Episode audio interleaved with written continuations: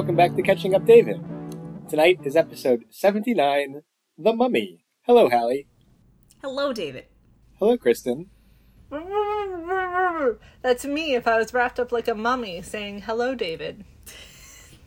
Good one. Great. I couldn't remember what hello in ancient Egyptian was. How so dare I you? Didn't, I didn't say it. I said it perfectly. No, you didn't. You said Yeah, I a did. mummy's version of what it is. That's not the original dialect. It actually is the original dialect, but mummified. You No would one's know. no. Hello, listeners. no. Thank you for joining us. The Mummy is a 1999 American action adventure film, written and directed by Stephen Sommers. It is a remake of the 1932 film of the same name. The Mummy stars Brendan Fraser, Rachel Weisz, John Hannah, and Arnold Vosloo as the titular mummy. So, development of the film was quite a process. It, it uh it was a big multi-year affair with several different directors and screenplays before settling on the final version. Clive Interesting. Yeah, Clive Barker and George Romero were both attached to the film at different points. And somebody at some point in time had the idea of Daniel Day-Lewis as like a brooding mummy. He was going to be the he was going to be the main character at one point. The Would main have mummy loved character. it. Yeah. Huh. There's a really great and like pretty lo- lengthy section on the movie's Wikipedia page about all of this.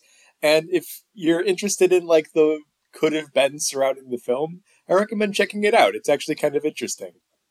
There is also a note that Tom Cruise, Brad Pitt, Matt Damon, and Ben Affleck were all offered Fraser's role, but they either didn't want it or they couldn't fit it in their schedules. So, looking for someone with some real star power, mm-hmm. after all those people turned it down, they hit up Brendan Fraser because George of the Jungle was doing really well at the box office. and they were like, we need that George of the Jungle guy. Oh man, we need that energy. It's Yeah. funny because For- Tom Cruise did the remake, so like he got his wish in a way. He did. He was He did. in the remake, which there was a 2017 reboot that um, was supposed to go into like a whole. It was called the Dark Universe, but Universal Studios was trying to make an entire cinematic universe of their monster movies, but. The, the Mummy remake did so poorly they canceled the entire universe. they were like, "Nope, we're not going to do that." Can't you do know, it. I Yeah. saw the movie and I don't think it was that bad. Is it like my favorite movie? Nah, and I admittedly don't remember much about it, but the remake wasn't terrible. It just it doesn't, you know, hold a candle to the 99 one. The Wikipedia also states, with a citation from a newspaper that I can't actually access online, um, but apparently they writ- they wrote up a whole article about how filming was super fraught, like lots of people getting bitten or stung by wildlife, um, dehydration becoming a real problem since they were shooting on location in the Sahara, and Brendan Fraser apparently almost died in the scene where uh, his character is hanged.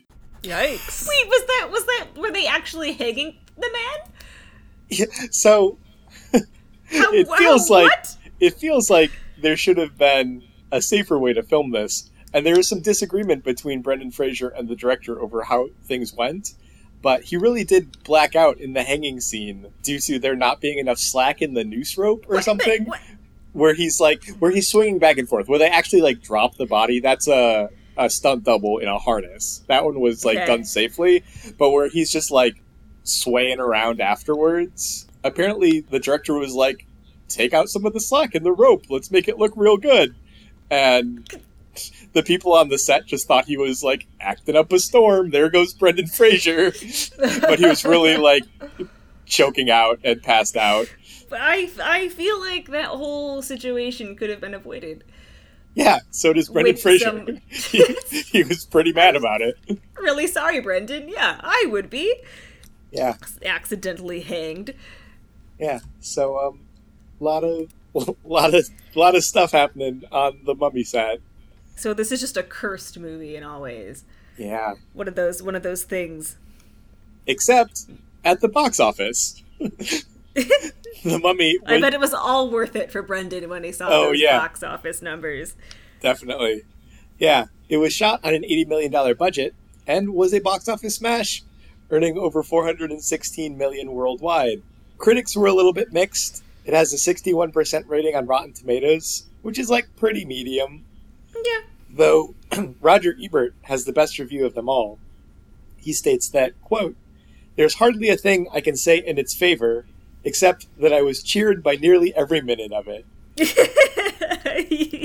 I cannot I cannot argue for the script, the direction, the acting, or even the mummy, but I can say that I was not bored and sometimes I was unreasonably pleased. Which, alright, yeah, I can I can get You behind know that. what? Yeah. It's a fun little movie. Yeah.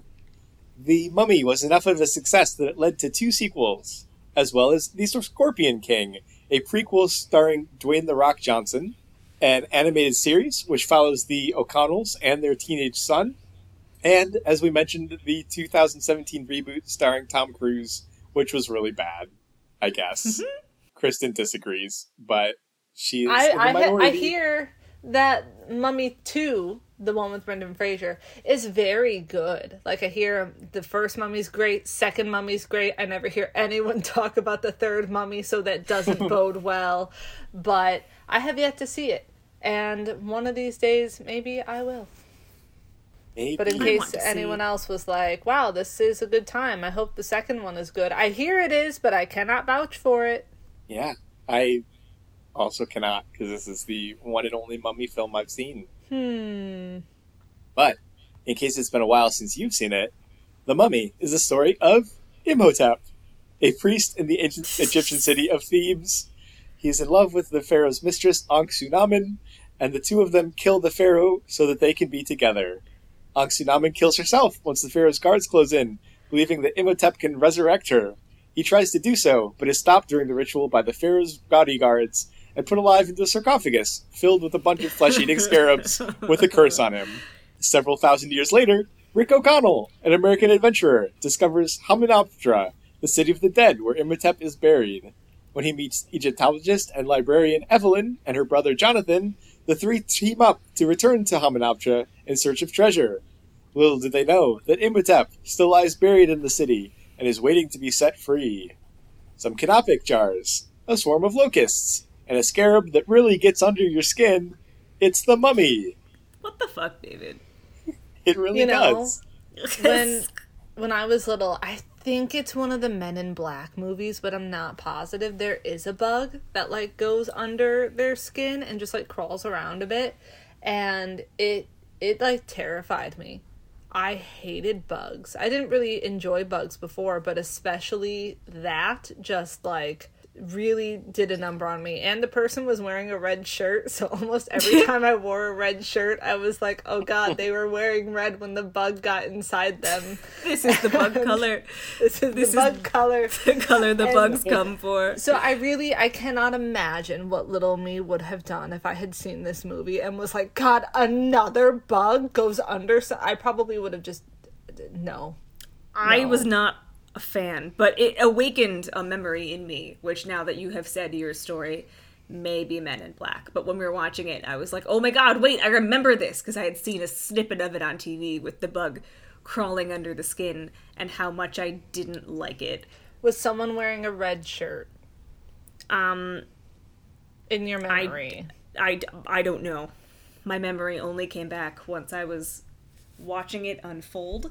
So now the memory is of the person in the mummy. It's overwritten whatever the original memory was. Fine, fine. Yeah, it happens.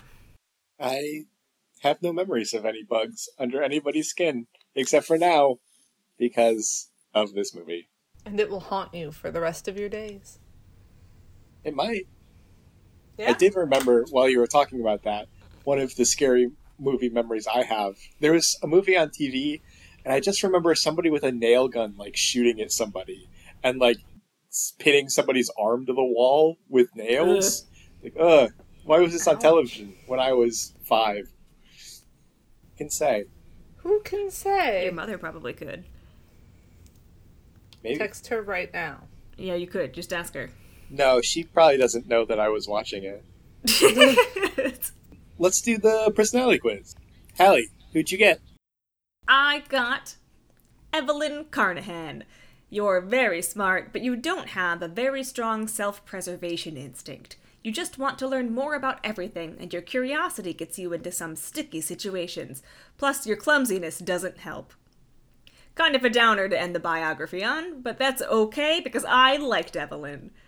Yeah, Evelyn's great. Evelyn's Evelyn great. is great. She's a real peach and a half. Yeah, is is that? Did you get Evelyn? Is that Yeah. what we're segueing into here? Yeah. Yeah. Oh, I Yeah. also got Evelyn. Hey, look at A that. peach and a half because I am a peach and a half. Okay. Yeah. Yeah. Yeah. It's funny because apparently when I like read my results and took a picture of it, I did not click click on read more. Um, so it's good that you also got Evelyn because it just says plus your clumsiness dot dot dot, and like there wasn't much more after that. But I'm like, oh, There's just two words. I don't know what it is. It's it's something. So mystery solved. Mystery solved. David, who did you did you get Evelyn? I hope you got Evelyn. I did. Twin triplets. yeah. yeah, Evelyn's all around. Trio of Evelyns. Although if I wasn't gonna get Evelyn, I wanted to be um the guy with the face tattoos who's trying to stop the mummy. He's cool. Oh yeah, that guy. I don't Yeah. know The like name. member of the ancient guard or whatever. Yeah. Yeah. I hear he's Classic. in the second one a bit more. Oh. Yeah. Yeah. I hope they become best friends and he just tags along with them like all the time. Um, they get matching face tattoos. Actually, Thank God. Hold on, sorry. how dare Okay. you? I think we're good. No, my maybe I should just close that window. Let's just close this window. Like a literal window. No, my um Spotify Like just. Spotify just clicked on for no reason, and my headphones were filled with uh, "Cornflake Girl" by Tori Amos, which is a song I like, but not right now. Um, Not right now, Tori Amos. That's because Spotify sucks. Spotify is great and it just like you're just not the chosen ones. Like I don't know what else to tell you. Spotify is garbage. It's wonderful. Um, one of our listeners has a similar experience to me. So, ergo, Well, I think that you're experience both is true and you are a liar. doing something wrong. How dare you? How dare you talk about our listeners that way? Talking about one listener that way. One listener and you. I'm sorry, listener, you know who you are. I just I just I just don't find your story plausible. Interesting. Okay. Mm. Okay. So, we're all Evelyn. That was great. Seeing Yay! seeing the movie for the first time.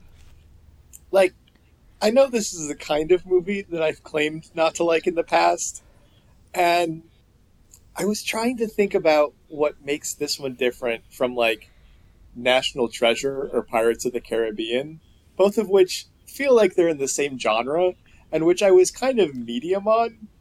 And I think The Mummy, and especially like the just all the way down from the script to the acting to even like the I don't know the casting decision stuff. It just doesn't seem to take itself very seriously, and everyone's just having a real good old time. Oh yeah, constantly. There's um there's a lot of like dumb body horror. There's really goofy action and fight sequences. The plot Just doesn't body horror. particularly matter or make sense, and yet you're David, still is this- able to follow everything important. Is this Um, you saying that you liked an action and adventure movie? Yeah, and it has it has Benny. Like what a scoundrel that Benny. It's got Benny. He's Yeah. such a he's such a ne'er do well. What a shitty person. Yeah, a real blackguard. I was really hoping that Benny would live and then that he somehow caused the problem in every single subsequent mummy movie in the franchise. I really wanted him to be recurring. He maybe does. We don't know. That's true. He could be the Scorpion King. No, he can't be. Why That's a can't he be? prequel. That's a prequel. Um, we don't know about Benny's life before this, David. That's true. That's true. He could be. He could be the Scorpion King. Anyways, yeah, no, I thought this one was great. It was like an eight. Yeah, it's a fun movie. That is so high. Yeah, I had a lot Yeah. of fun. There was something completely undeniably charming about it. I also can't quite put my finger on it. I think I think also just like anything to do with ancient Egypt is a slam dunk for most people. People are like, "Oh, Egypt, pyramids, mummies, curses." I And say yeah, that you know? every time anyone mentions Egypt. Mummies, curses, Yeah. pyramids. I already don't remember the things that I said, but yeah, that's how everybody reacts when um when Egypt is uh is a location and or a major plot point. Can you imagine what everyone just did at the World Cup this past couple weeks? Like, what was everyone? That was in Egypt, right? Uh Qatar. God, yeah, Yeah, yeah. I was just gonna let you continue talking about it. not really close to Egypt. I swear I heard it was in Egypt. Okay, well then, someone mentioned Egypt around the time that someone mentioned the World Cup, and my brain was like, they're in the same place. That's what happened. Okay, well then, um, I stand by what I said. well, you're wrong. Was it really not in Egypt? Wow. No. Yeah, it no, was, it was- It sure wasn't. Don't know how that Famously not. I don't know why you had to do that, David. yeah, this was the first time it was in the Middle East, I think. Anyway, Anyway, Cut that Egypt, part out. mummies, pyramids. It's great. They were just like, let's let's let's yeah, let's harness all of this, all of this stuff that Yeah. admittedly the white Americans really really like because it's you know exotic in quotation marks. I just feel like a lot of people are like ancient Egypt is rad as fuck and and it's just so easy to do curses and pyramids and stuff because it's kind of, it's just I don't know. It feels ethereal and kind of on the creepy side. I've always been creeped out by pyramids, but like in a good way. in a good way. I mean, it is a really good episode of Jimmy Neutron when they go to the pyramids. I don't remember that episode. What? They go to the pyramids and then Libby looks just like whatever um I don't is it Oh, that's Cleopatra? ringing a bell. That's Yeah. ringing a bell. And Yep. then they're like controlling all the mummies and everything. It's a fun time. Yep, that's it's ringing a bell. I think, yeah, it's real easy to like get people with that. Plus, it does have a sort of similar thing as like National Treasure, where you have someone finding something historical, but then putting more of like a fun twist on it. Like, oh no, the mummy has come alive and the curse is happening. Whereas, you know, in National Treasure, it was obviously like, aha, the Declaration of Independence is a map. And I don't know. I think it's like putting a fun, fresh spin on history. I don't know if these people actually existed in history. So there's like a big asterisk there. We don't know. but, well, I don't know. It's, it's a good time, is what I'm saying. It's a good time. It's a good time. It's a good time. Yes, I agree with that. I agree with it being a good time. I didn't expect um, the backstory of the mummy to go as hard as it did. Oh, it Oh did. yeah, Like I did not I I did not like the being mummified alive part. I did I did not care for that. I mean, I'm fine with it being in because it's like, uh but but I it mm, not a thing that you wish for yourself. it is not a thing that I wished for myself. It it's uh it hit me hit me bad. Hit me real bad. Like the beetles, like fine, whatever. Like no. they're scary, but it's over quick. The beetles, Except presumably not if they're in the sarcophagus with you, but they were quick literally every other time. Even though people made a big deal out of them eating flesh slowly, but I didn't. I didn't like. Well, that this I didn't like because- watching it be mummified alive. It was. Uh, This was because they hadn't eaten in so long. They were so hungry, so they just devoured their little human snacks. But if they weren't hungry, it was gonna take like forever, and that sounds miserable. miserable. Yeah, No, the Beatles sound bad.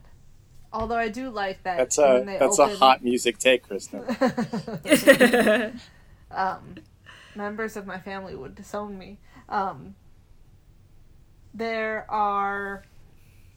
No, I like when they open the car saw. Sar- I like when they open the sarcophagus and um, they you know see the scratch marks, and it's like I, but he also it, it's it's like he scratched only in the same spot like a couple times and then he was like oh well i'm not getting out of here and then took the time in the dark while being eaten alive by beetles to like write whatever he wrote. And i mean that as like a genuine thing. That's not me trying to critique the movie and be like see this is why it's bad. I think those things are fun. When they're like Um, lol. It bothered me a little bit because fingernails. Um, I don't know if I don't know if they'd make such defined marks, but that of course doesn't really matter. Yeah, But he was also mummified, so I guess what was the point of mummifying him if the if the scarabs were just gonna eat through the wrappings so fast? I don't know. I Just don't know. extra extra It's like, frightening. There's a lot about up. it that's frightening, and it's and and I didn't expect that like immediately, nor to last for like 15 minutes. The first like 15 minutes of the movie is this backstory. it was a lot.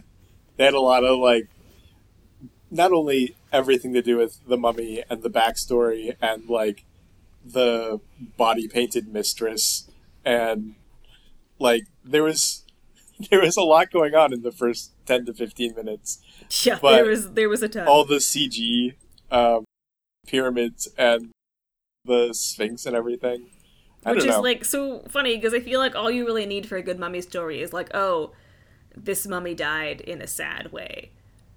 So now he's come back to life, and there's a curse upon any who would plunder this tomb, be it for knowledge or for treasure. But they were just like, nah, they had an affair, and then he tried to bring her back to life, but then the the king's guards came, uh, and then and then the current pharaoh did a did did a curse and then um and then um if you get the book it just it just really felt like they were stringing it but like in a really fun way they were like what more could we add to this I don't think they Yeah, were stringing yeah. it along. They were just like i mean like I'm- um not stringing along in the sense of like we're not going to give you what you want but like it felt to me almost like they were making like a like a popcorn chain like you make for ornaments like let's just add this affair oh what if there's this curse what if there's this what if there's this like instead of like I thought it did mummy curse I thought it did a good they they just kept going. They just kept adding them layers. but it, it worked out well because I feel oh, like Oh yeah, I'm not arguing that. It, it's it's simple enough that they're like, oh, he's come back and he wants to like raise his true love. But then you probably would be like, well, why why does he need to raise his true love? Why is this curse happening? Like I I don't think it was like they kept adding extra things. I think it was just like, here's a good bat. I prefer it to like a rolling credits intro of someone being like, this is a mummy. His name is Todd. He did some bad things. His name is Todd the Mummy. Todd the Mummy. It's short for Todrick. no, I didn't mean it as a bad thing. It just like it's so much. It's so much for an introductory story. it is a lot i agree but You guys are just I keep going back to the. Roger Ebert quote, where like nothing. there is hardly a thing I can say in the favor of this movie, especially like that intro and all of the backstory. Right. Like But still, it doesn't matter because I too was cheered by nearly every minute of it.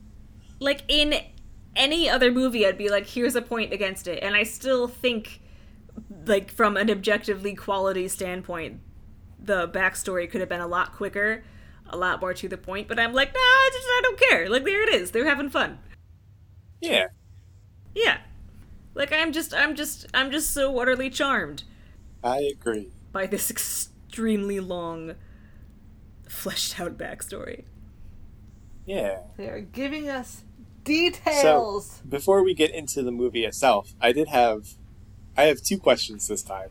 Here's the first one. So, the Universal Classic monsters, of which the mummy is one of them. Are you familiar with the Universal Classic monsters? Um, no. I assume that like Dracula's one and like Frankenstein. Frankenstein's one, like famous, like famous movie monsters. Yeah. Yeah, yeah, they're all from like the films from like the 30s and 40s. Yeah. Yeah, they the list of them includes Dracula, Frankenstein, the creature from the Black Lagoon, the Mummy, the Invisible Man, and the Wolfman. Nice. Um, of those choices, do you have a favorite? Is there a monster that you're like particularly into, or would go see a film by? Or Here's- not by. I, I would see a, a film by any of them, honestly. If they're like in its in his directorial debut, the creature from the Black Lagoon. I'm like, all right, I'm I'm in whatever that movie is. Um, but if uh, there's a movie featuring one of those individuals, who would you most like to see? Who's your favorite? I have I I have really have a faith. Go ahead, Kristen. I was gonna say I don't really have a favorite because, and I said this to people like over the last couple years, because you know around Halloween you kind of want to watch something spooky. Except I realize that there are so few modern monster movies. Like I feel like, and, and not like the classic monsters. You know, you maybe have like a new age monster if you're counting like the kaiju as monsters or something. Go watch Pacific Rim. It'll be a hoot and holler. But if we're talking classics like Dracula, Frankenstein, I was like, when when was there last a Frankenstein movie? And when we get vampire things, it's vampires, but it isn't necessarily Dracula. I remember when I was little going to go see Van Helsing. I remember nothing about it, but I think that has to do with Dracula specifically. But I'm like in this era of like Batman after Batman and Spider Man after Spider Man. How do we not have a Frankenstein movie. Like what and I don't really like old movies because this is probably a bat like an unpopular opinion, but I just think everything is so slow paced and low stakes that I'm like why do I care? So, I could go watch the classics, but I suspect that I would be dissatisfied. But I just want there to be like good cl- classic monster movies and no one is doing them and i hope one day someone realizes this absence this gap in the market and then we get like a plethora of monster movies and it'll be a real a real delightful time but So- to answer your question, David, because no one makes a good monster movie, and I don't think I would like the old ones, the only thing I have to go off of is like Count Chocula and Boo Berry and God, what's the other one? Fra- Frankenberry. So like, can you? Li- I the one I know least about is probably Creature of the Black Lagoon, and I'm like, that's an intriguing name. Tell me more about that. So I'm gonna go with that one. That's my long answer. Great. So to answer your question though, as to why there are not more contemporary monster movies, it does mm-hmm. go back to the 2017 Mummy film that did so poorly that Universal scrapped the entire entire cinematic universe that they had Okay. going. There, there were But plans. it feels like there were plans for like- all of these other monster movies. they could have done this before then, though. I feel like that was a slam dunk even before the Mummy remake. Like, But here's the thing: is we like don't need the extended universe. a mummy i guess i kind of like i know that i was just like where are the modern things I, and you know we did just have a, mu- a mummy movie in 2017 and even this is much more recent than like the most recent frankenstein movie but i don't i no disrespect to mummies excuse me but i don't associate them as being like one of the big warner brothers monsters because like Frankenstein is like a specific monster. A creature a creature from the Black Lagoon presumably is like a specific creature.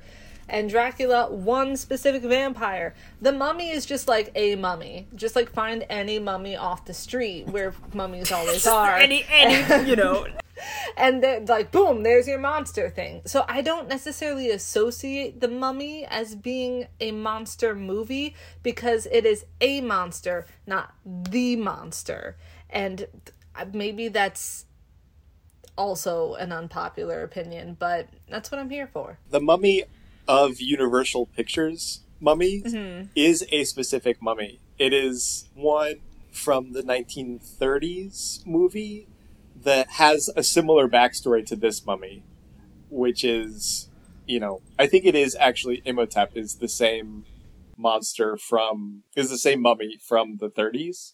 well that's why i don't know because it's from the 30s it would be several more decades before i'm even alive let alone old enough to see a movie about a mummy That's I didn't see the mummy until like uh, last summer, maybe the summer before that. That's it. So I just I they got to work on their PR. If and also sorry, I said Warner Brothers. I meant Universal. um, they got to work on their PR because I did not know that the mummy was like a specific mummy. Our boy Imhotep, Yeah. not Todd. So It's called The Mummy. huh? It is called The Mummy. Yeah, but like that's because it's a movie title. You can't just call it a mummy. like oh, Mummy! you have to make it sound intriguing to audiences.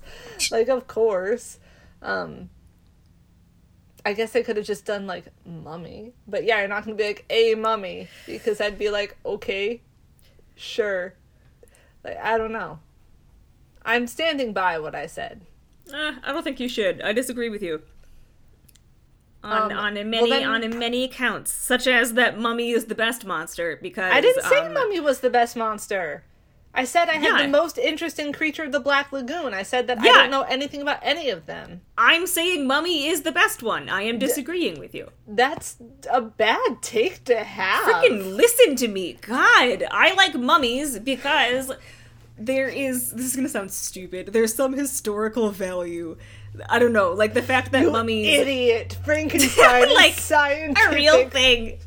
And that ancient Egypt as a whole just feels so like like like I don't want to say creepy because I know this is like an actual people's heritage and stuff. Yes, and I don't mean creepy is. in a bad way. I just mean person. like I just mean like, wow, pyramids are scary and there's curses and like I don't know, the canopic jars and the little like Anubis statues, they're just they're just like unsettling to me personally. So I like them, which is why like any mummy is gonna be is gonna be more fun for me than like just Dracula or just Frankenstein. However, I do want a Frankenstein movie because I hate the Frankenstein book. So um, I'd like there to be a movie that makes it better for me to enjoy more. Not everything's about you, Hallie.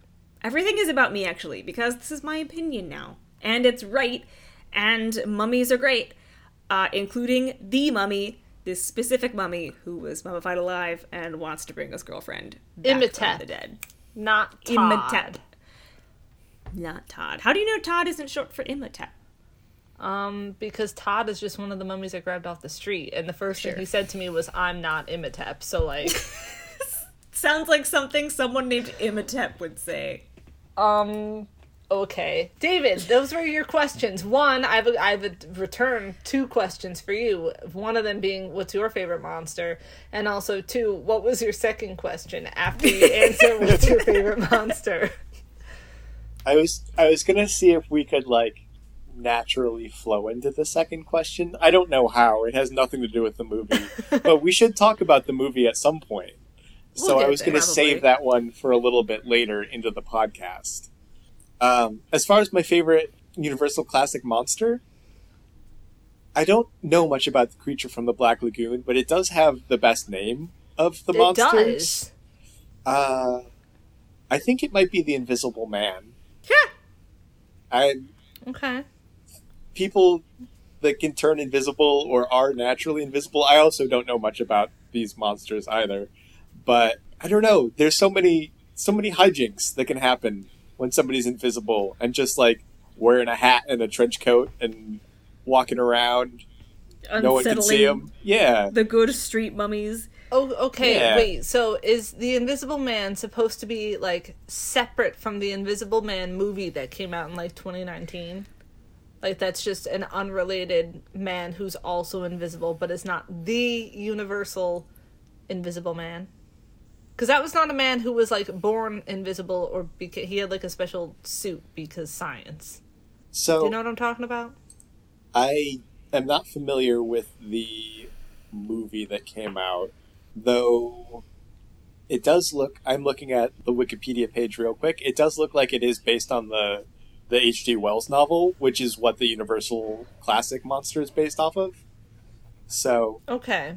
So I guess sort of, but that sort of, see, it's like you- inspired by it, but it's not quite. It looks like it's more say- of a horror movie. I was gonna say you make it sound more like, oh, this guy he has supernatural powers and hijinks ensue, whereas this guy was like an abusive man stalking his his girlfriend. So that's different and less fun. I'm pretty sure that the actual, like the original Invisible Man, is like a a science kind of thing. Like we're we were doing experiments and I found this thing that turns me invisible. Actually, I don't know And much then about. I told Okay. no one so that I can be a creep. Yeah, I don't know much about the the creep aspect of it. It may be a there may be a creep, may, may, maybe some creepiness to it. I mean, my first thought upon Invisible Man, which I have never seen, is that, like, oh, an invisible man? He's gonna use it for nefarious creeping purposes, because that's what the men folk are want to do. Or want Sorry, to David. do. Are want to do. I can see that. The only thing I know about the Invisible Man is like if you go to the Wikipedia page, there's this picture of him like wearing bandages all over, and he's got like sunglasses on to cover his vacant eyes or whatever, and that's kind of creepy. I'm more into like the aesthetics of the Invisible Man than necessarily. You can't see his aesthetics, David. He's invisible. She's got a point. Rarely ever does she have a point, but she's got a point now. There's a there's a whole costume going on though, like a like a floating a floating hat and coat. I don't know. I'm kind of into that. I don't know anything about him being a creep though, but I do see Hallie's point that yeah, probably there's there could be some creeping going on. I, I like too when you said his aesthetics, and I'm like, but you can't see him. It just made me think of like the modern day world where like the Invisible Man has a TikTok and he's like outfit of the day, and th- there's nothing there. You see nothing, but I can see the whole world just being like, yes, slay. Where's that movie, Universal? I demand ten percent of the profits. I just came up with this. They owe me. Hmm. And then when it's a smash hit, I'm gonna sit down and talk to them about their lack of monster movies. hey, remember how this one went such a was such a big hit? Make me a creature from the Black Lagoon movie. Yeah. Yeah, I would I would be into that. Anyway, You could ask to reboot the Mummy again. no, because then I'm no better Just- than all the Batmans and the Spider-Mans. like, But this one would be with Brendan Fraser like, don't get me wrong. Love Tom Holland as Spider-Man. I loved Andrew Garfield as Spider-Man, and I'm glad that we got a new Batman after Ben Affleck, so that we could get we could get that bad taste out of our mouths. But it's so many. It's so I'm not going to be the person who brings that into the world again with yet another mummy. That's not my journey. Yet, Yet another, mummy. That could be a good monster movie. All right. Yet another mummy. Reading a little bit more about the Invisible Man, I take it back. it does look like he is mostly a creep. So ah! we'll go with the creature of the Black Lagoon, which My instincts are unparalleled. Your Yeah. instincts are just like the entire history of men. yeah, I had nothing else going, nothing else to go off of. you just you can't trust them. Nope. Yeah. Let's let's look up creature of the Black Lagoon just to make sure just that in case it's not, not like that one is also doing bad things. the creature, also known as Gill Man. Gill Man! His poster has him capturing a, a woman in a bathing suit. So not sure about that. But But that could just that could just be like Hollywood damselness, either as opposed to like the villain intentionally being a creep. yeah. I, Maybe I he guess- I guess I'm just- Like I'm a lot more lenient with monsters who were like, I'ma steal this nice lady than with human men who were like, I'm gonna creep on this nice lady. Because the creeps know that they're being creepy. The monsters are Right. just like, she's nice and I want a companion. And they The are not monsters don't fully know any aware that, better. like, hey, kidnapping, we don't do that anymore. Yeah, and then Yeah. like the men are like, wow, this now allows me to circumvent what would be non acceptable to polite society. But I don't give a shit. What a what a what a way to phrase that. What's wrong with it? It was just like allows men to circumnavigate to this subject like just big words. Circumvent.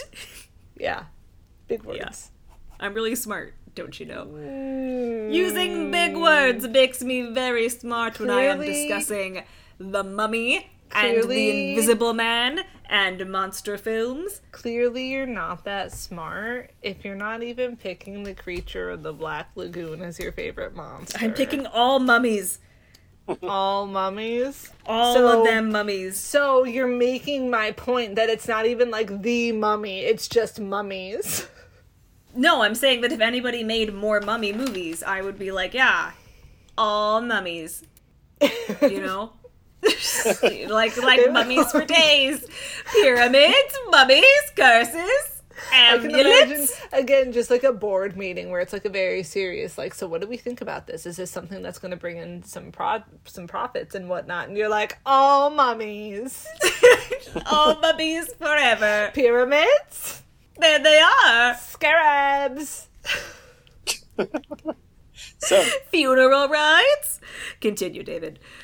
speaking of the mummy, The let's talk about the movie. And Oh. we can start with Imhotep, Imhotep, the Yeah. mummy.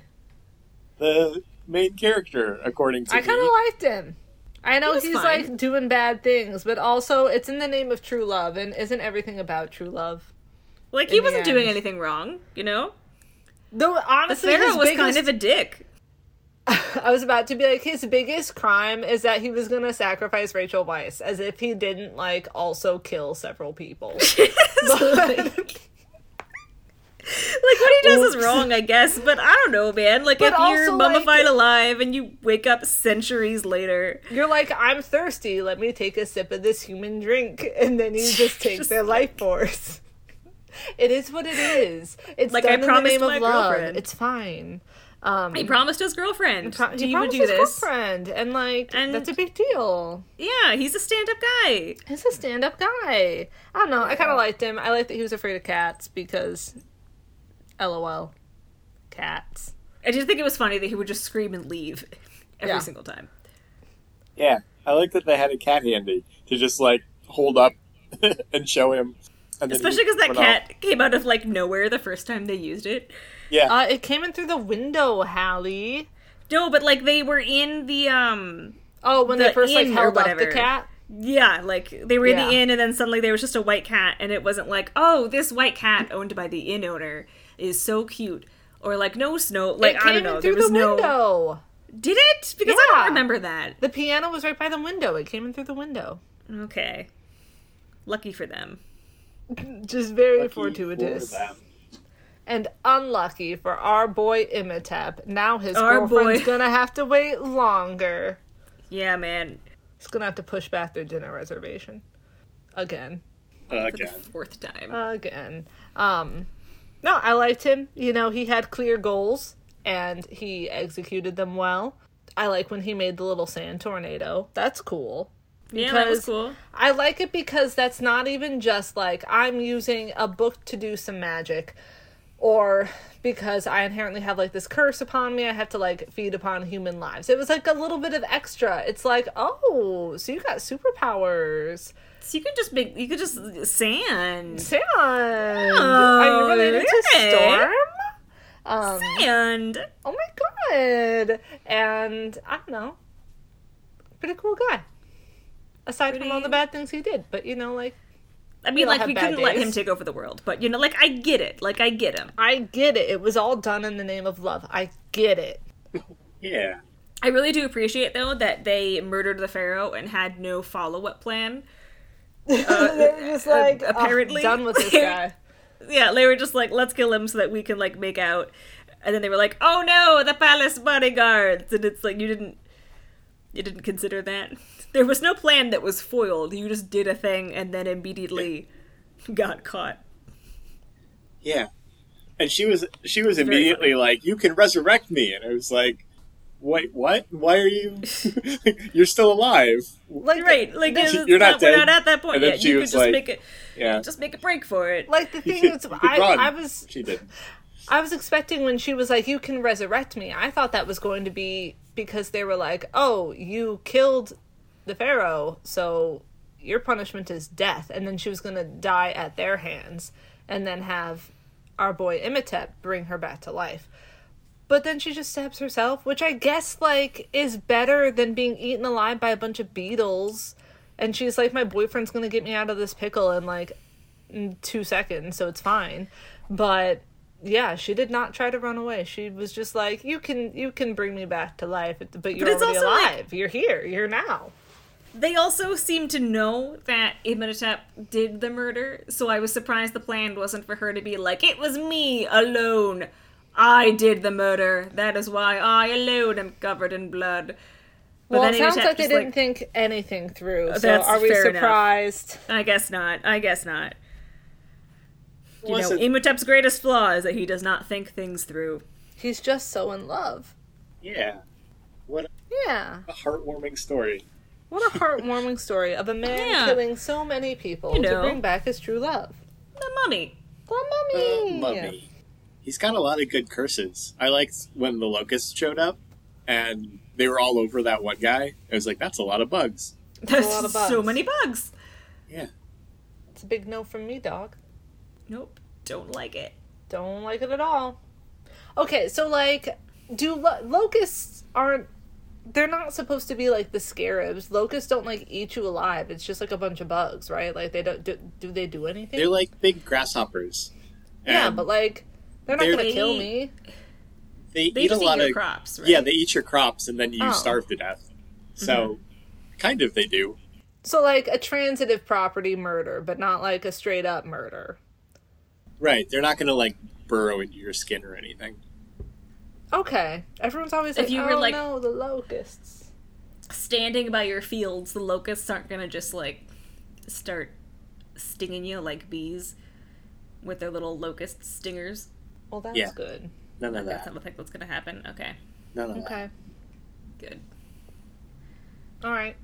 Glad we cleared that up. People are always talking about locusts, and I'm like, why does everyone hate them?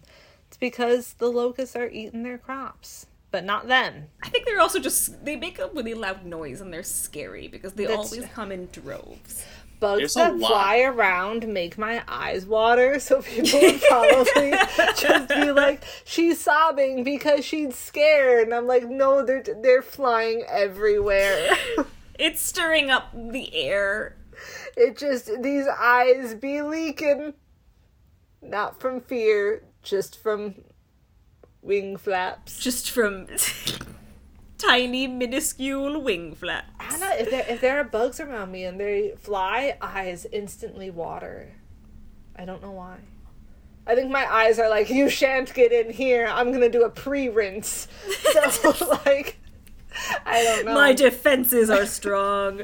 yeah. You can't get past these babies. Nope. Good luck, locust, but not really. Please don't come into my eyes.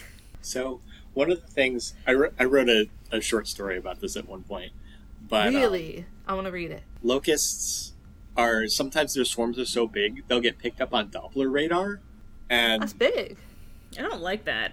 yeah, there's there'll just be so many of them that they'll register as weather to the to the radar, which is Good for them. very creepy. Yeah, so many, That is creepy. so many bugs. How many? I want to know, like, obviously, I'm sure it kind of depends on things, but I want to know numbers. I want to know how many locusts it needs to take for them to show up on Doppler. Are we talking like 5,000? 25,000? Uh, Purely for scientific reasons. I'm You're not gonna have going to go Google get a bunch of uh, bugs. I believe it's in the millions when they start swarming. Oh, that's too many. Yeah, it's It is uh, so many. it's a lot. It's a lot. Okay. There's a there's a picture of them if you go to the locust um, the locust Wikipedia page where I do all of my research. Really, listeners, if you like this podcast, don't give us money, but donate like ten bucks to Wikipedia. First of all, the ads will go away. I know because I give them like twenty bucks every year because I I do use them basically every day of my life. Yeah, but if you'd like to keep supporting the podcast, I get all of my information from the Wikipedia. Wikipedia pages. So give them give them a little bit of money at this time of giving, which will be like several months in the past. But we're recording this four days before Christmas, so yep. They have a locust like drawing from 1400 BC? That's crazy. Yeah. It's like so realistic. Obviously, people are artists at any point in time. But Yeah, it's a good That's looking wild. it's a good looking locust. it's a good looking locust. Oh no, those ones are skewered. That's sad. Okay. Yeah, that's that's a good number of locusts. It's a lot. That's a lot. It's a lot of locusts. It's a lot of locusts. Yeah. That's what they get on their uh, shirts when they have like family reunions. It's just like a Lot lot, of locusts. locusts. okay, sorry. Back to the movie. Back to the movie. So Imhotep has Yeah. a right hand man in Benny, Benny! who is That probably shit. he's probably my favorite character in the movie. just because he is such a scoundrel. He's Rick's not really friend, but he was part of like the expedition that Rick first was a part of. He runs away Co-workers. and then just keeps showing up and ruining things for showing up. everybody. Yeah. He sides with the mummy just because Yep. you know, that's what you gotta that's what you do sometimes if you're Benny. He understood it was about love. Yeah. So so what did you think about this Benny character? I I just I just you know I think that actor was having a lot of fun. They were like, "Hey, you're an absolute piece of shit. Talk in a snivelly, kind of annoying way, and just be just be a little weasel man." And he was Yeah. like, "Heard you loud and clear. That's what I'm gonna be." And like, I feel like the movie really benefited from that because it makes you root for O'Connell because he's like been betrayed by his friend or whatever, and like I think it's fun to have someone who is so scared of everything all the time. Like Yeah. on one of these like you know cursey trips. You know, you want a scaredy cat on a cursey trip. A cursey trip. A cursey trip. Yeah. Not only like afraid of everything, but like to the point that he'll betray you and Right. All like of- not like a like, all human principles. just not to like a harmless Shaggy and Scooby kind of afraid. Like a really a really nefarious bad bad kind of afraid cuz he cuz he is a, you know, a villain. I was rooting for him to get out only so he could further ruin things for the protagonists in future mummy films. And of course because like of course Benny would get out, but I mean the the the trope of that character is they get their comeuppance in the end and I also of of my like really stressful things to watch in films is when um doors are closing like from a booby trap inside a pyramid and the person can't quite make it or has to like slide it just frightens me. I don't know.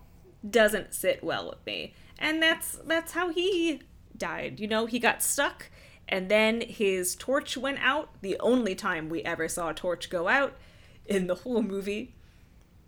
And it was just like it was just like ah, aha you got yours. If you hadn't gone back for more treasure you would have gotten away with like three bags of it Yeah. you you greedy little coward Yeah. love benny Yeah. The um I would I would watch a second mummy movie, though I will be disappointed that Benny probably won't be there. maybe there's a worse benny I was gonna and say, by maybe which i mean like a better benny Who you'll be like, oh man, he's he's Benny 2.0, new and improved, and you'll genuinely think it. Like like an even shittier person I could see that. I could see that.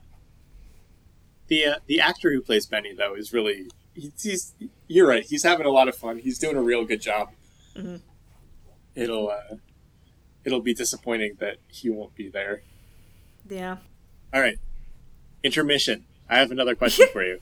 okay I was thinking about this because I I don't have a, a CD player anymore in my car. My CD player broke. My car is oh, old, R.I.P.. so I don't have Spotify or anything. So I've been there's been a lot of Christmas music on the radio recently. Are you fans of Christmas music? And yeah what's your favorite Okay. Christmas song? i'll go because i already answered it yeah christmas music is great i just always forget about it until like Christmas four time. days before yeah so like four days before christmas but like i enjoy a good christmas tune my mom um god she loves christmas and she decorates as soon as she can and so I grew up with Christmas music going on in the house from like December 1st until like January 1st. And so it's just like, oh, it's that time of year again. It makes me happy. Uh, I could see myself have, having grown up being like annoyed that it was played all the time, but it did the opposite for me. It gives me a lot of like nostalgia and comfort and stuff. It's great. And it's it's just kind of nice that like I play it and I realize I still remember 90% of the words to 90% of the songs even though I haven't really listened to them like within earnest for such a long time. It's just like it's just comforting. You know, my favorites are are Frosty the Snowman and Carol of the Bells. Any version of Carol of the Bells. Some some classics. Yeah. Classics. How about you, Kristen? I do like Christmas music, but if I am not in the mood for Christmas music, or if it is not the right time, like I know there are some people who are fine listening to it any time of the year. I am not one of those people. It has to be at the earliest, like mid November. No, that's too soon still. but like there was one year where I was feeling the Christmas spirit, and I think it was like November 13th. I was listening to Christmas music. I felt like an entirely different person.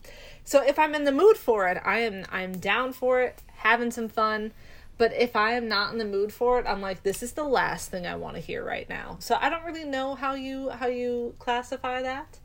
Um, but when I am in the mood for it, I love Christmas wrapping, specifically no one bully me the glee version. Because as as i mentioned okay so i mentioned before i don't really like old movies because i think a lot of things like take a while to get to the point. Older songs i also don't like that much God. because i feel like i know. Because i feel like in modern songs you have the verse the chorus the verse the chorus the bridge, the chorus, traditionally. And each time there's a chorus, like a little a little bit extra gets added to it, so it keeps sort of like amping up the song. And I feel like other older songs don't really do that. So when I listen to them compared to newer songs, I keep waiting for there to be just a little bit more because I'm just a greedy little whatever. Um, so I like newer versions of things because they they take the audio elements that I'm accustomed to, but they do it with classic songs. So I also like Christmas Baby Please Come Home, but I listen to the cover by Leighton Meester from Gossip Girl. and but those are like it also those are songs. It all comes back to love. But if I want something that's just about like winteriness I love the classic um Christmas song, Chestnuts Roasting by an Open Fire, Jack Frost Nipping at Your Nose. It's just very classic and comforting to me. Also, Baby It's Cold Outside. I don't care what anyone says. I love it. Yeah, because Baby It's Cold Outside is a classic. It's great. It's incredible. And the woman clearly is playing she, along and right. wants to be there. She clearly like, is just like, like, LOL, I should be going home. And they're just dragging this out because they're flirting and they're having fun. Right. The first time I ever heard about it being like quote unquote a bad song, like a date rape song, was actually in my health class as a sophomore from my health teacher who was like, people mention, you know, the date rape jug, and it's people say that that's what they're talking about in Baby It's Cold Outside. And I was like, what? Because it's a great song, and anyone who. Like, she's so clearly having fun with it. I know. It's fine. So I love Baby It's Cold Outside. And yeah. David, what are your thoughts on Christmas music? And what is your favorite Christmas song? Or at least the one that you hate the least, in case you hate all Christmas music. Yep. Okay. So this is very on brand. I know. There's only one Christmas song that I like 100% like, and Christ. it's Christmas Card from a Hooker in Minneapolis by Tom Waits. Never heard it's of it. Phenomenal. It's like the best song. Yeah. Tom Waits. The the one Christmas song that I like. I don't know. Carol the Bells is okay. I, yeah, it's wonderful. it's like It goes fine. so hard. Yeah, it it does a little bit. I don't know. I'm not Bit, a little bit, a little bit. whatever. I don't know. I'm not, and like I like winter. I like Christmas time. Who likes winter? I'm not. I'm not a big fan of Christmas music. I don't know. There's, and I, I think it might just be like oversaturation at this point. Like, it's hard to go out places, even like when I go. I've, I'm sure I've mentioned before on the podcast. I play I play Magic: The Gathering every now and then. I'll go to the card shop. Card shop the entire month of December has been playing Christmas music nonstop. It is very hard to avoid. Um, I don't know. It's just not my favorite genre of music. Except it's for that hard Tom Waits because song. if you're not feeling it, you're not feeling it. It's true. I don't I like I guess when like people. I like when people come out with new Christmas songs because I'm like, yes, give me a fresh spin on this. Unsurprisingly, I love the Taylor Swift uh, Christmas song. God, what's it called? Christmas Tree Farm. That's a good one. Truly, unironically, love two of Justin Bieber's Christmas songs, Mistletoe and All I Want Is You. Which I was looking at my Apple Music, like most played of the last couple years, and All I Want Is You, like, was in the top five in like 2016. I was shocked, but it's it's a stand up song. I know by the time this is edited and posted, it probably will be beyond Christmas because it is only a Oh, few days yeah. away. It'll be like February. But listeners, if you're like, I can tolerate listening to some Christmas songs, go listen to the Justin Bieber Christmas song, All I Want Is You. It's so good. This is the only time I'm going to speak favorably about Justin Bieber. okay, the other Christmas song that I like, Yeah, I, you said there was only one. yeah. it's only one that I can 100% get behind, Okay. and that's okay. the this Tom one's Waits like a, song. This one's like a 93% get behind. It's yeah, it's it's like no, low nineties. It's Okay. uh, there's a song called "Christmas Unicorn" by Sufjan Stevens. I It's feel like I've heard of that. 12 and a half minutes long. Oh my god. It mer- it like towards the end of it, it does this transition thing where it turns into Joy Division's "Love Will Tear Us Apart," which is really unexpected and weird for a Christmas song. Um, the lyrics are for most of the song I'm the Christmas unicorn, you're the Christmas unicorn too. That's most of the song over its 12 and a half minute runtime. David, It's you are a peculiar quite person. special. It's quite special. Great. I will have to listen to it. Yeah, you should. It's uh, I I already listened to the looked up- Christmas unicorn. I listened, or I already looked up the other one that you mentioned, so that when we're done recording, I can give it a go and get a peek inside your brain. Yeah. No, it's really good. The storytelling in Christmas Card from a Hooker from Minneapolis is really great. It's just uh it's just a really well written song. Anyway, that was that was question two. We can get back to the mummy. We should get back to the mummy. We're already we had like seventy minutes on this podcast. the mummy was great. It's just it's so hard to put into words what was so gosh darn charming about it. Well, How do speaking we of feel? speaking Go of ahead. gosh darn charming, how about how about Rick O'Connell? Yeah, that was what I was just about to ask about. Cause he's a he's a mixed bag, isn't he? He's, He I feel kind like of it's is. so easy when we first meet him, and that's probably their goal to be like, ah, he's a scoundrel, but with a heart of gold. Like, but I feel like, especially in this day and age, it's easier to be like, hey man, you can't just like kiss a woman because you're in jail. That's not cool. And yet, you still love him by the end. He's great. Right. I still love him. I was just like, God damn it. You could have made it so easy. It was going to be so easy. And now it's not because he did he did he did that.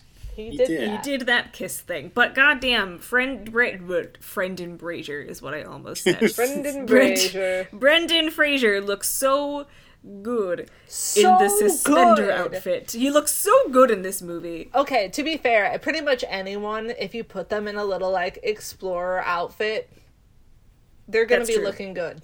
They're It's already good getting look. like a boost. But he looks so good. It looks so natural on him. It does. I'm like, Brendan, wear this all the time. It won't even seem like weird. It'll just be like, wow, he's wearing it. He's looking good. Yeah, The it the is- proceed. Oh, go ahead. Oh, I was just gonna say, um, the the meme that I made and sent to my friends and Hallie, who's not a friend, but I thought maybe she had seen the movie, was like, you know, when they're they find out that Imhotep is after Evelyn, but they have to go get something or other. I don't remember. And he's like, "All right, you stay in the room. Us three, let's go." And they're all like, "Wait, hold on, blah blah blah." And then he just like picks her up and sets her in the room and like locks her in it. He's like, "No one opens this door." I was like, the feminism leaving my body when he picks her up and like puts her in the room to keep her safe. I'm just like, God, so good. I remember you said that to me, and I was like, "The fuck," because I had I had not seen it. But then you saw it and the in time. feminism left your body. Yeah, the too. feminine. I regret to inform the view the listeners that yes, the feminism did leave my body for that briefest of moments. It really sucks how like these really fun adventure movies kind of require the feminism to leave your body for just just a little bit and how purely tropey satisfying it is. love a trope. Just truly love that cause, because you can tell that he does not think that she's incapable of handling things. No, it's just that you know there's just like it's a just mummy like after. there's a mummy coming after you who we have like shot, which I don't know why he keeps thinking that's gonna work. It hasn't worked ever. Um but like dude can't be stopped coming after you. So hey stay here stay safe. It's not it's not because he thinks poorly of her. It's because he cares for her and wants to keep her safe. So i don't think it's like a complete setting aside of the feminism but just like a, li- a little bit. You gotta you gotta break a little piece off. It's less that like Brendan Fraser himself in the Rick O'Connell, I guess, it does it. It's like it's like the movie is like, oh ho, you're wearing your The nightgown man. when the ship goes down. Oh, That's true. You're chained to a tablet in this revealing lingerie. Oh. And it's like it's a slam dunk anytime a man is like, she's a woman, what does she know? And then we smash cut to the woman like knowing things. So that is also Yeah. another trope where they were like, Evelyn is smart. But then the movie continued to like sexualize her just a little bit beyond what could be considered as not on purpose. And that was kind of frustrating, but also from the 90s. And that, I don't know, like rugged explorer lady who I guess is a damsel in distress, but she doesn't feel like she doesn't feel like uh like a like a powerless damsel in distress or like she doesn't have no any it feels agency. like her thirst for knowledge and her like thirst for adventure just kind of gets her into a sticky situation Yeah. as it might get us all but it's not that she is the damsel it's just that the situation is a distressing one and she also knows more than everybody else combined about basically everything. So although she did just like pull open that book steal it from the guy and just start reading from it and the guy's like don't read from it! well, she book!" doesn't And believe in curses. Well, Evelyn, rule You know? number one. Even listen, even if you don't believe in it, you don't mess with it. Ouija boards, you don't do them. She's a scholar. She needed to know. Your thoughts, David? My thoughts on Rick. Yes. Yeah, I I don't know. He is sort of charming, but despite everything that tells me I shouldn't like him that much, I don't know. I keep again. This this feels like like the Roger Ebert quote all over again. There's not much I can say in favor of Rick, except for the fact that I liked him so much. like, yeah, he was great. More men should wear suspenders and that explorer outfit. that's that's your takeaway. Yeah, that's my takeaway. That's your takeaway. it's not an incorrect takeaway. No. No.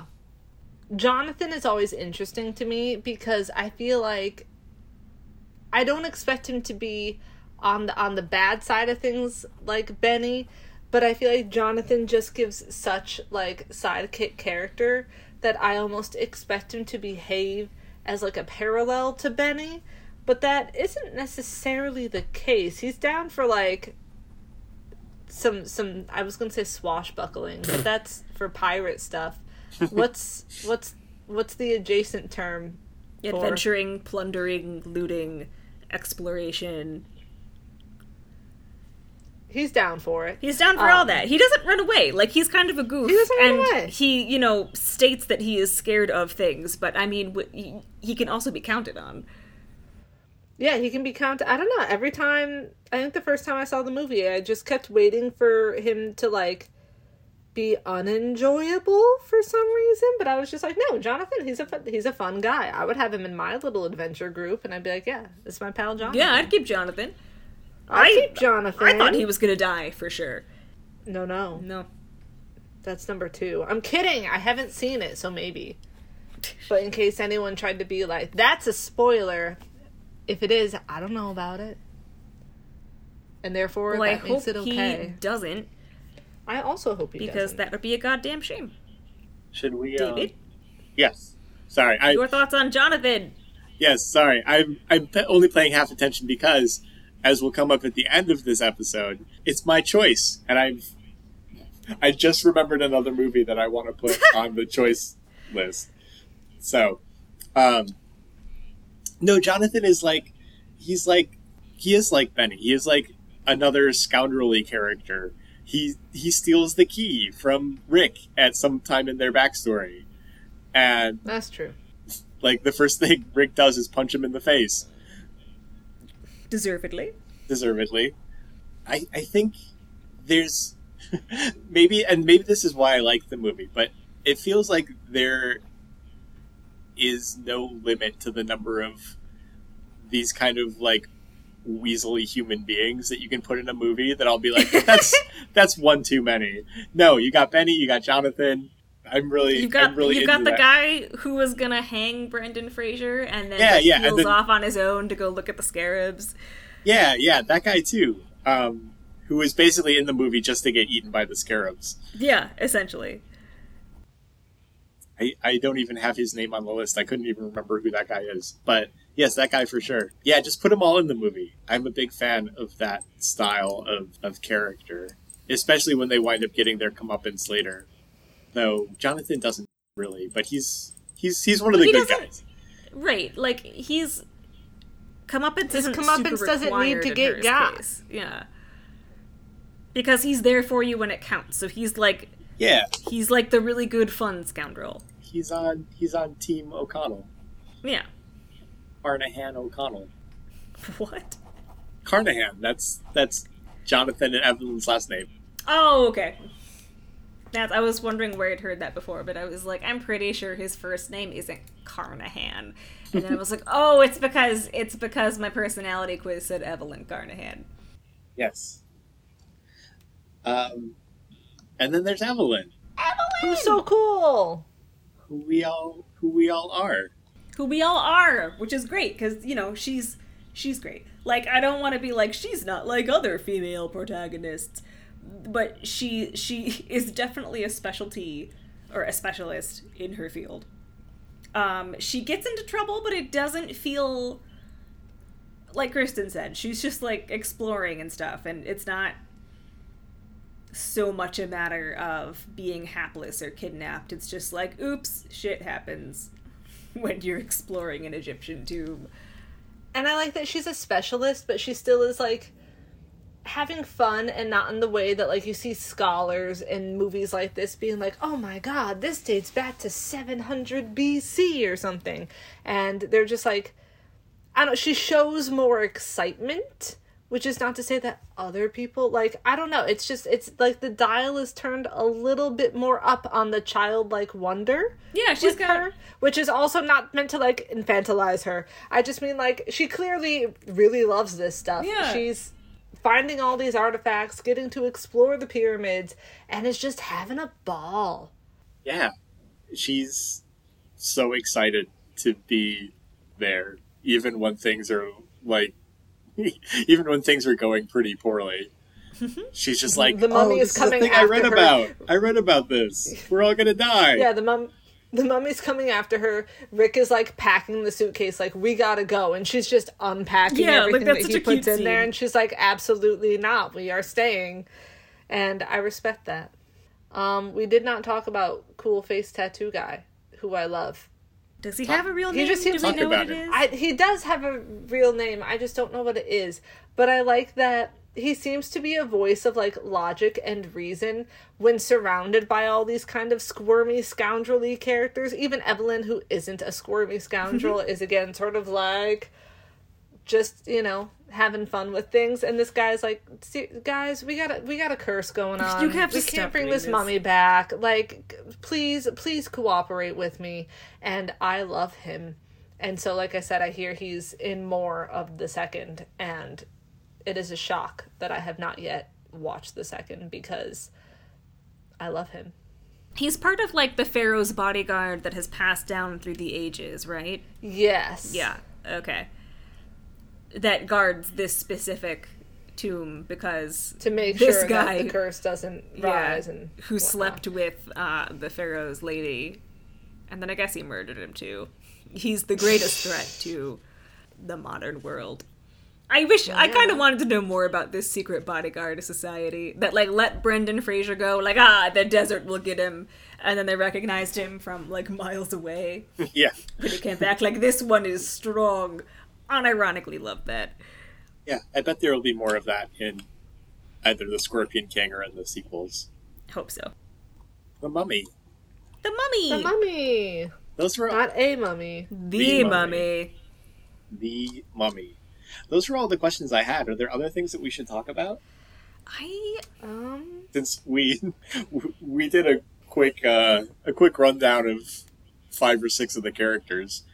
really did there's Um, yeah um, I, I, I mentioned it, but like, why, why did Rick think that shooting the the bones that have come to life would stop it? well it slows him down Like- like they don't have anything else with which to fight But like he was so convinced. He was like, "I got him," and then Oh, he no, clearly I didn't get him. loved that. He he just like kept trying to shoot at him, and I'm like, "Buddy, this isn't working." It But makes was- more sense when Imhotep is like in full form. But I was like, "Bruh, you gotta like get a machete and chop his head off. That'll No. probably slow him Uh, down." But like that was right after he only saw him for the first time, and I love that. He runs up to Evelyn and then like turns to see the mummy and is like ah, and then just starts shooting it. And I was like, God, what a protagonist! Love it. Like just shoot the thing and then run. And then I love that you know the expert, the ancient bodyguard man, was like, you didn't, you, you unleashed a terror. And he's like, no, no, it's okay, I got him. As if like shooting him once is gonna solve the problem. I loved it. And then like all they really have after that, even though they know it's not gonna permanently solve the problem, is pistols for self defense. There are so many guns in this movie. There are just so many guns fired so many times. I think I think it's just the little like guns are dumb person in me, but I'm like, you're shooting at a swarm of beetles. Even if your pistol does like kill one, congrats. You got 999 more to go. Like I mean, it works. this can help when you? that one was the closest to them, you can't argue with the results. I can because I don't like the methodology. Uh, well, But it's not even like a fault of the movie. I'm just like this American man thinks guns are the are the, are the solution, and sir, they are not. This is a curse. You have to like play with some bigger some bigger guns. but they Not certainly are a band aid, supernatural. you know, for the I time don't. being. They're not really. They're They're, like a temporary. band aid you immediately bleed through.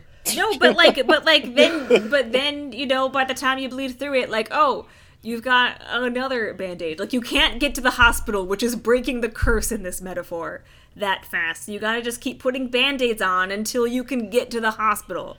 No, It's better than like no when band aids because then you'll feels- bleed out instead of just almost bleeding out. No, this feels like when I had a mole removed and they put a band aid on, but like they didn't completely cauterize it all the way. And so it just started like bleeding. And they were like, oh, we'll put another band aid on top of that. It'll be fine.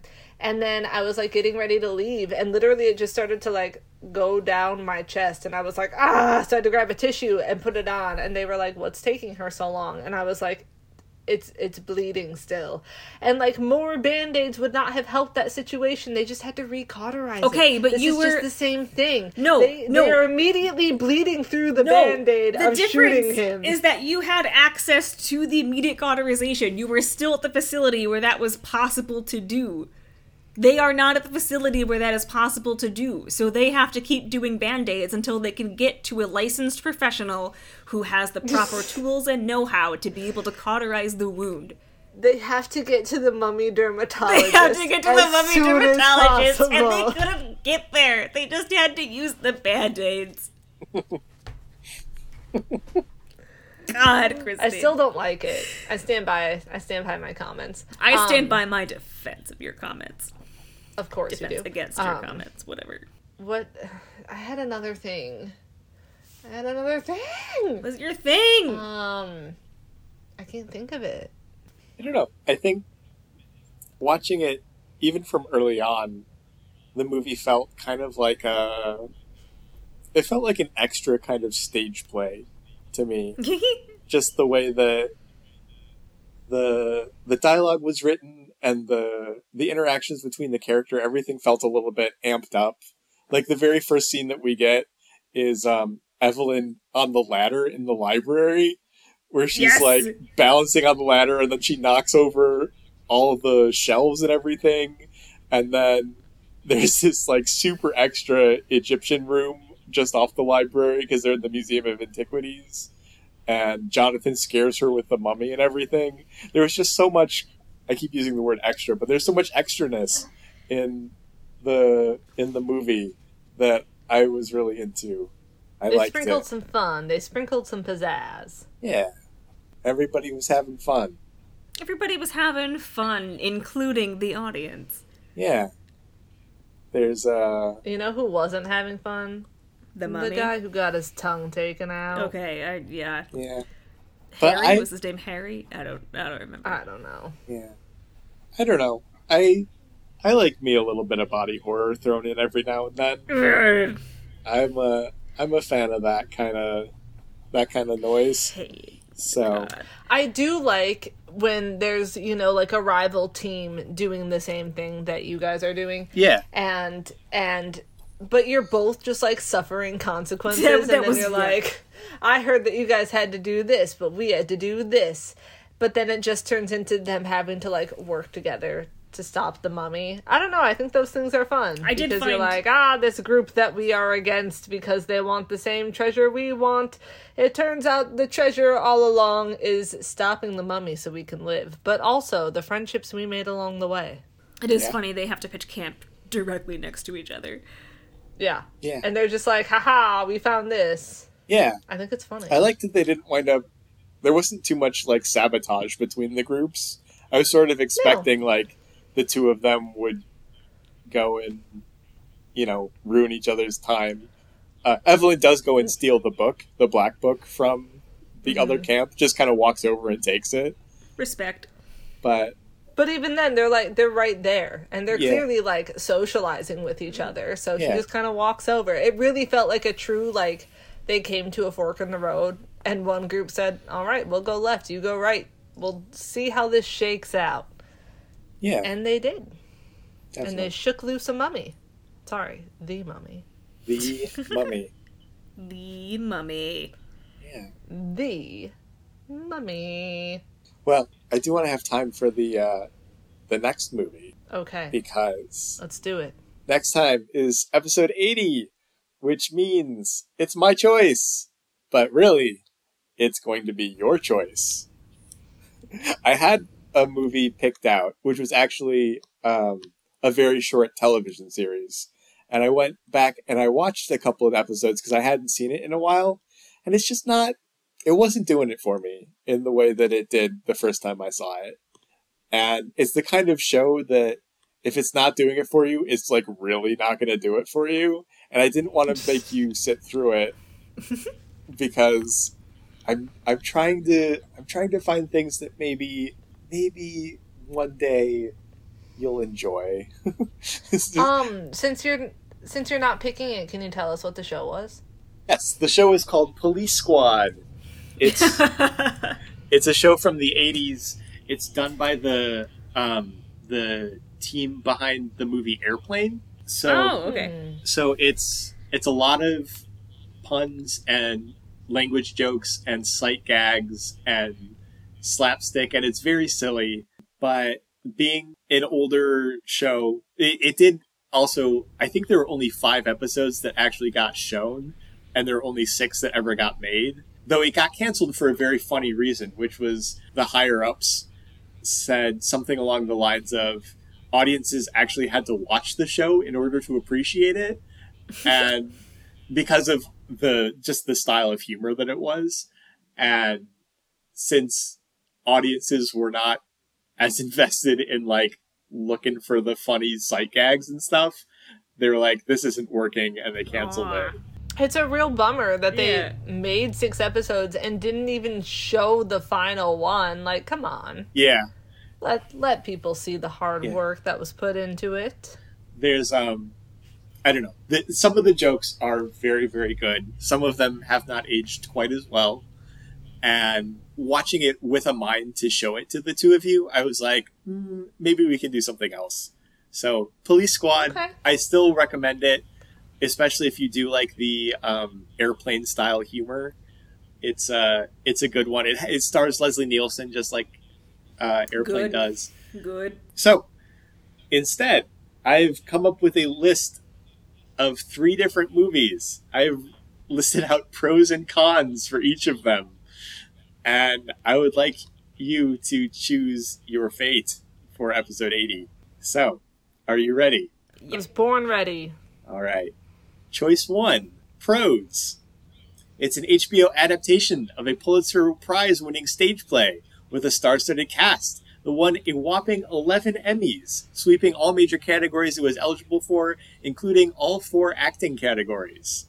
It's also an LGBTQ film, which is something we've been asked to feature more in our movie selections. This is like one of my favorite movies, in quotes. I haven't seen it in a long time, so I can't actually tell you how well it stands up, but I would assume it would be a little bit better than Police Squad. Okay. Cons. It is a six hour long miniseries. However, God damn it. Is this Angels in America? I will note that the two times in my life that I've seen it, I've watched the first three hour chunk, and it's been, I've just been so in love with it that I've gotten up, I've stretched my legs, I've gotten some water, and then I've sat back down to watch the next three hours immediately afterwards. It's just, it's that good. I've only watched it as a full six hour thing.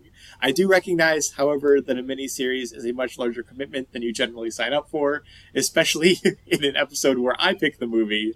So that is that is the con to this first choice. You also say that as if we did not watch three entire seasons of Avatar, mm-hmm. which is more than six hours. That's true, we season. did. Right. But that was a choice that you made, and this is a choice that I made. And I know that I don't always have the best track record of picking things that you enjoy. So, choice one. Choice two. Okay. It's a 2006 historical adventure fantasy film. Lee Pace stars as a stuntman from the 19 teens. It has really gorgeous cinematography, and the film, I think, was almost entirely funded by the writer and director. It's basically a labor of love, and it really shows. Like, it's a very unique and special film. Cons. It doesn't hold the best Rotten Tomatoes score. It's about 60 something percent and it did very poorly at the box office, making back about 10% of its budget. So it's kind of a cult film, which I know that I'm drawn to, but they aren't always everyone's bag. But yeah, Lee Pace, stuntman in the hospital in, I believe, in India after filming a movie. And uh, I don't know. It's a this is the one this is th- this summary is a little bit choppier because i just remembered this while we were talking so i wrote it up a little bit while we were discussing the mummy mm. but historical adventure fantasy film about a stuntman Okay. choice three it's a 1988 surreal stop motion live action adaptation of alice in wonderland by one of the world's greatest stop motion animators. It won the Feature Film Award at the Annecy International Animated Film Festival in 1989 and has a 95% rating on Rotten Tomatoes. Also, at a tight 86 minutes, it is the shortest of the films on the list. Oh. If brevity is something that you're looking for from a catching up Hallie and Kristen episode, this one is pretty short. Cons for choice number three. It is kind of dark and artsy. Um, the style of the film, it's really something else, but again, it's something I'm worried is not going to be for everyone. Also, it's in Czech with English subtitles, which may or may not be a con, but I wanted to throw it out there. It is a Czech movie. It is important to note. I don't want you to get into it and be like, what is with all this reading? So- Where's the English? Yes. So those are those are our three movies. We've got HBO miniseries, we've got historical adventure fantasy film, and we've got surreal stop motion Alice in Wonderland adaptation. Serious question about the stop motion. Is it like claymation? No, there's not clay. Said ominously. There are other Um, things that are being stop motion animated, but But it's clay, not clay. is not one of the mediums. Hallie, what are you leaning? I know what I'm leaning. I am leaning one or two. Even though I audibly gasped at the 86 minute runtime, because 90 minutes is, as we all know, the perfect runtime for anything. It is. Of course, you said one and two because I'm like three. Dark Alice I mean, I'll in watch three. I'll watch three gladly. because I just I didn't want to come in with the coward's answer of I'll do anything. I um have a, a mini series that I liked that I think was also HBO. Um, that they did a take on Alice in Wonderland. It was just called Alice. It aired in two thousand nine. It's it had a chokehold on me when I watched it. I loved it, and so I like weird adaptations of things and because I already love a weird adaptation of Alice in Wonderland, I'm eager to see another, but I don't know if that's actually a con and that it's like, Kristen, step outside your comfort zone and watch something different. But like Lee Pace too. You also had me when you said Lee Pace. Also, I vaguely recall you telling us about this because the summary sounds familiar and I don't know from who else I would have heard about this. Um I will note, I think the Alice in Wonderland one is the one that Kristen is going to like the least. Oh god. I changed my mind. We're going to Lee Pace. Okay. Yeah, like I, I don't know that you'll hate it, but like it's very stylized, and I You can saw how I reacted to creepy pumpkin man calling the child mom, and you were like, Mom. "Yes, Kristen hated that. She'll hate this too." yeah. I just I think that there are certain elements of it that would grate on you, and I want to know what elements are going to grade on me to know if they actually would grade on me. I'll find I'll find like a, a clip of it and I'll send it to you, and you can tell me. Please do. Um, so you're you're changing your act your your answer to two. I'm changing my answer to number two. Also, you were like, it doesn't have the highest score. It's like in the 60s. Did we not just all have a ball watching The Mummy, That's true. which has a Rotten Yep. Tomato score in the 60s? We sure did. Yeah. Um, I'm not saying I'll have a ball watching this because you and I are not always compatible when it comes to the things you select. yeah. but maybe this is the maybe this is the magic one. We'll see. Maybe maybe it is. So if Hallie's fine with it, but also even if she isn't, we should watch number two. I'm fine with it. All right. Number two. Number two is The Fall. Woo! That's what it's called. It's called The Fall. Anticlimactic. The fall. Yeah. Not a good start. No, you should have said it like the fall. Yeah. Would have made it better. Because like you're falling. It was Do you get it? it was um I'm looking at the Wikipedia. It was filmed on location in so many different places oh my god. and like it's it's really That's- it's really beautiful. It was shot in like 20 different countries. That's why the budget was so high. They had all these freaking travel expenses. Yeah. We'll talk about it more next time because next time is Okay. in fact, when we'll watch The Fall.